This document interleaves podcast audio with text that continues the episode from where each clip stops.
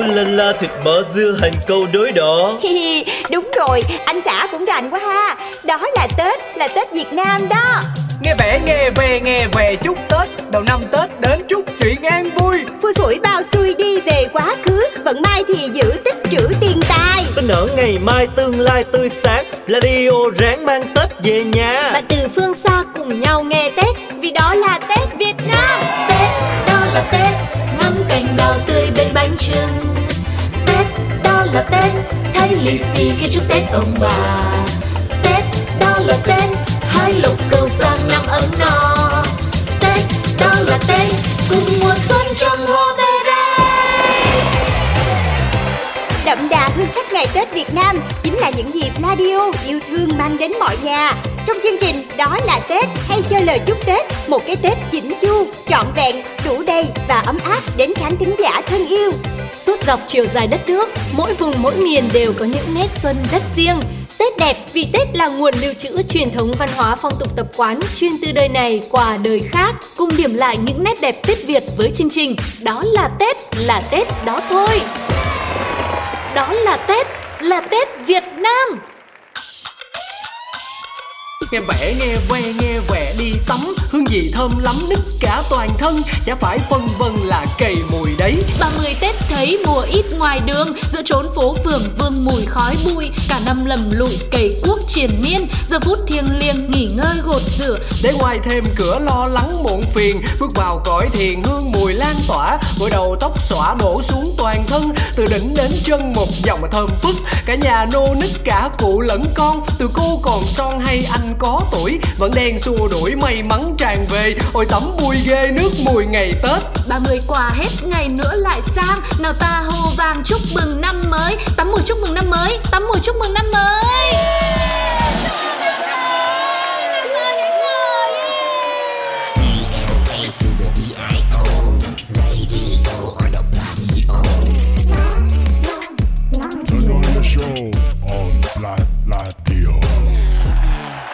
Một phần mở đầu rất lạ tai đúng không ạ? Với một chương trình rất mới mang tên Đó là Tết. Yeah, hôm nay thì Cáo và Sugar rất vui vì được đồng hành cùng nhau và mang đến cho các bạn những chia sẻ mà chúng tôi tin rằng là thú vị. Về thực ra là nội dung thì Cáo nghĩ rằng là mọi người cũng sẽ tìm được ở đâu đó, nhưng mà cái chính là chúng ta lại có cơ hội được nhắc nhớ về những cái gì rất truyền thống, về những cái gì rất kỷ niệm và không thể thiếu được mỗi độ Tết đến xuân về, đúng không Sugar? Và đúng như anh Cáo nói thì thực ra những thông tin về ngày Tết chúng ta có thể tìm thấy ở bất cứ đâu trên mạng xã hội, chỉ cần một vài cú click chuột thôi. Nhưng mà có những điều ấy nó diễn ra cứ như là chuyện thường ngày, cho nên đôi khi người ta cũng chẳng có cơ hội hoặc là cũng chẳng có đủ sự tò mò và kích thích để tìm hiểu xem ý nghĩa của việc đó là gì, hay là phong tục của ngày Tết đấy nó đã đến từ đâu, bắt nguồn như thế nào. Vì vậy Đó là Tết ở đây để sẵn sàng mang đến cho quý vị một khoảng thời gian mà quý vị không cần phải tìm hiểu gì hết. Đã có chúng tôi tìm hiểu hết rồi, chúng ta sẽ cùng nhau khám phá tất tần tật mọi thứ về ngày Tết cổ truyền của Việt Nam ta. Và trong số phát sóng ngày hôm nay thì nội dung chia sẻ về điều gì cũng đã được hé lộ trong bài về phía trên rồi. Đó là việc tắm nước mùi. Thì đối với Cáo không biết là những người khác thì như thế nào, nhưng mà cá nhân Cáo được sinh ra và lớn lên tại thành phố Hồ Chí Minh, thì chỉ cần ngày 30 Tết mình có tắm là được. May quá. Đó, có tắm rửa, có gội đầu, có bận quần áo mới để mình chuẩn bị nó tươm tất đón một cái năm mới nó sang. Chứ còn việc là mình dùng nước mùi hay là nước hoa hay là một cái loại nước xả, sữa tắm nào đó thì nó cũng không mấy quan trọng. Vâng, em cũng thấy thế. Không có ý kiến gì cả. Vậy em là người con của miền Bắc mà. Thì cái truyền thống của em về việc tắm nước mùi nó sẽ phải trải nghiệm phong phú hơn anh chứ. Nhưng mà em thấy là việc tắm nước mùi ấy, nếu mà nói về nó thì nó sẽ có một cái tính gì đấy nó rất là sâu xa, nó rất là xưa cũ và cổ truyền, đúng không? Thế thì hồi xưa em bé thì em đến ngày Tết em chỉ lo đến lì xì thôi. Em cũng không quan tâm lắm. Mùng một với lì xì. Thì mình chuẩn bị sẵn tinh thần thì mình còn đón chờ gì nữa. Với cả cơ bản ý, ngày Tết thì đa phần là người lớn sẽ chuẩn bị nhiều hơn, còn trẻ con chạy loanh quanh chơi vậy thôi, cho nên là người ngợm nhiều khi nó cũng không bụi bẩn mấy, tức là cũng không có phải tất bật với công việc rồi bếp núc để chuẩn bị đồ ăn để đón năm mới, đúng không ạ?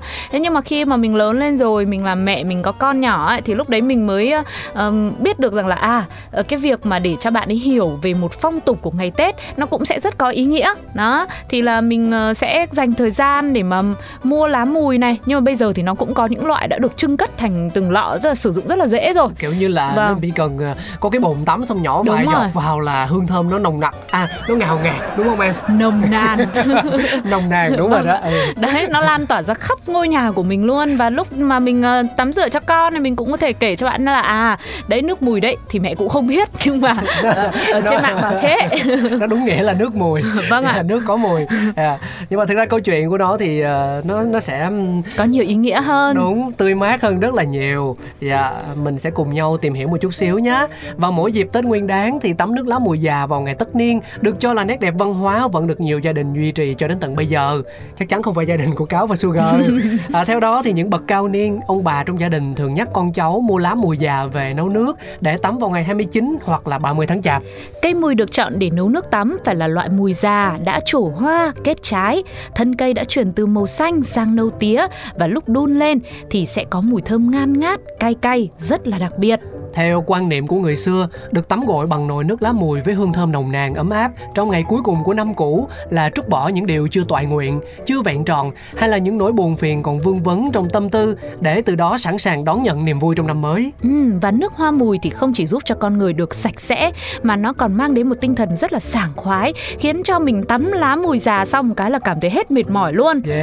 Nhiều người thì cũng lý giải rằng lá mùi nó có vị cay, tính ấm, có tác dụng lưu thông khí huyết, giải tỏa căng thẳng thần kinh, phục hồi sức khỏe, nên hương của lá cây mùi còn tạo cảm giác tinh khiết, nhẹ nhàng và vô cùng dễ chịu. Nên đây cũng là loại lá rất thích hợp cho việc tẩy trần vào ngày cuối năm. Tức là có về mặt sức khỏe y tế khoa học luôn. Tinh thần nữa. Ngoài ra thì nước lá mùi còn giúp ích nhiều cho những người bị suy nhược thần kinh, bị trầm cảm, bị đau nhức nửa đầu, căng thẳng.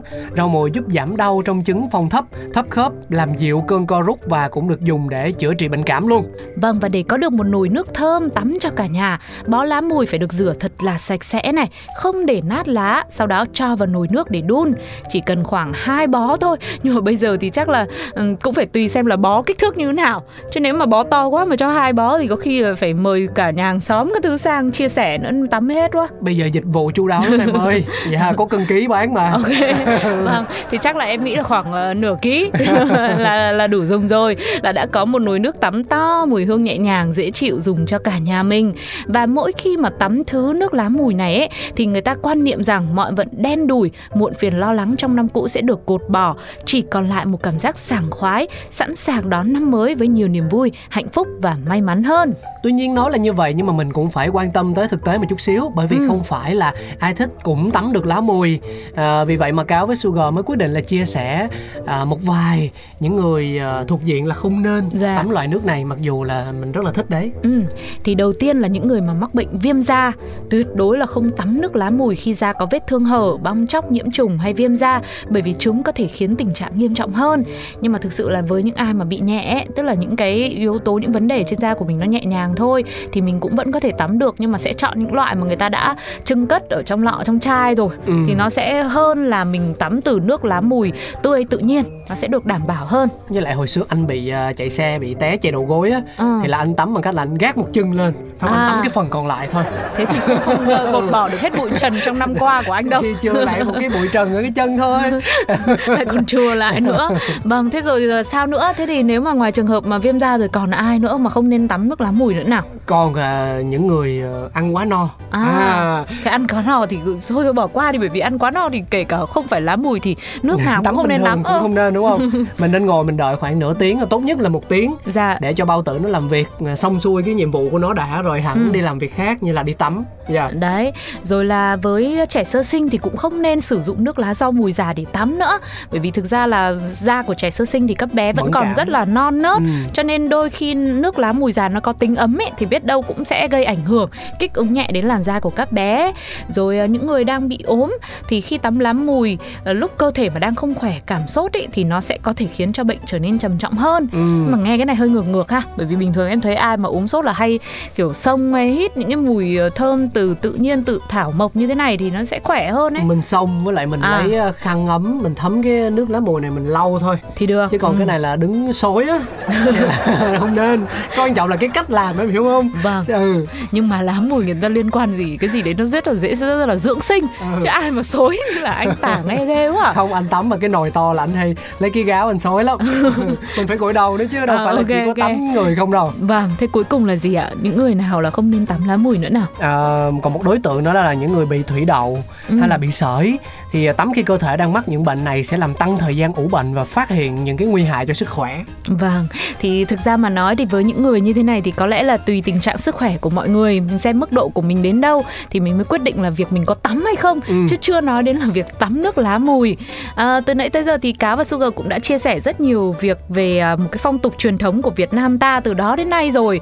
Có thể là trong nhiều gia đình như là Cá với Sugar chẳng hạn thì nó không có kéo dài từ lúc bé cho tới lúc lớn, nhưng mà ít nhất thì mình cũng đã từng được trải nghiệm rồi. Và thực sự cái cảm giác khi tắm nước lá mùi, mình hít hà mùi hương đấy, bản thân mình nhá, trong tinh thần của mình cảm thấy nó cũng sạch sẽ luôn ấy, chứ chưa nói đến là cơ thể đâu. Cảm thấy có một điều gì đó giống như là mọi chuyện cũ là mình đã bỏ qua được hết ở phía sau lưng rồi, và mình lúc nào cũng đang hào hứng và sẵn sàng để chào đón những cái việc mới trong tương lai, trong một năm mới nó thật sự là trọn vẹn và thơm tho và sảng khoái nhất có thể. Với lại anh thấy bây giờ cái này nó là một dạng như là nét văn hóa, mà văn hóa thì là mỗi một vùng miền, mỗi một địa phương thì nó sẽ có cái nét đặc trưng riêng. Ví dụ như là đầu chương trình anh có chia sẻ rằng là cái việc tắm lá mùi, bởi vì trong gia đình anh không ai làm việc đó hết, cho nên là bây giờ mọi thứ nó cũng chỉ là lý thuyết thôi. Nhưng mà may mắn quá khi mà đi ra ngoài đường thì anh thấy rất là nhiều cái dịch vụ là tắm lá mùi, không chỉ riêng trong ngày Tết đâu mà cả những cái ngày bình thường.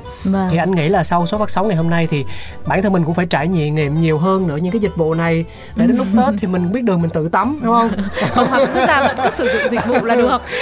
Nói cho cùng thì người ta cũng chẳng biết việc tắm lá mùi này nó đã xuất phát từ bao giờ, cũng chẳng biết tại sao mà các cụ nhà mình lại lựa chọn cây lá mùi, bởi vì nói là nó có tính tốt cho sức khỏe nhưng thực ra cũng có rất nhiều những cái loại thảo dược khác cũng tốt, đúng không? Nhưng mà thôi, những cái gì nó đã là như vậy rồi mình cũng chẳng cần phải khám phá tại sao nó là như thế là được. Có lẽ là chỉ bởi vì nó rất là thơm, nó rất là đặc trưng và nó đã gắn liền từ ngày xưa nên mọi chuyện nó cũng vẫn cứ như vậy thôi. Và mình, công việc của chúng ta, của những thế hệ trẻ thì sẽ là tiếp tục gìn giữ những truyền thống như vậy, cũng như là đồng hành cùng với thế hệ ông bà mình để tiếp tục mang đến những cái truyền thống, những nét văn hóa đẹp đẽ như thế, thơm tho như vậy, sạch sẽ sảng khoái như vậy đến cho con cháu sau này. Nhắc tới thơm, tự nhiên hôm nay Thu với Sugar trong phòng thu thơm quá nè. Quý vị thân mến, đến đây thì thời lượng của Đó Là Tết cũng xin phép được khép lại. Những nội dung thú vị tiếp theo tôi không biết có thú vị hay không, nhưng mà thôi mình cứ nghĩ đó là thú vị đi. Vâng, cứ hẹn vậy đã. Những nội dung tiếp theo thì sẽ xuất hiện. Mọi người nhớ luôn luôn đồng hành theo dõi và chia sẻ thật nhiều những câu chuyện của riêng mình về cho chương trình nhé. Còn bây giờ thì Cá và Sugar xin chào và hẹn gặp lại. Bye bye.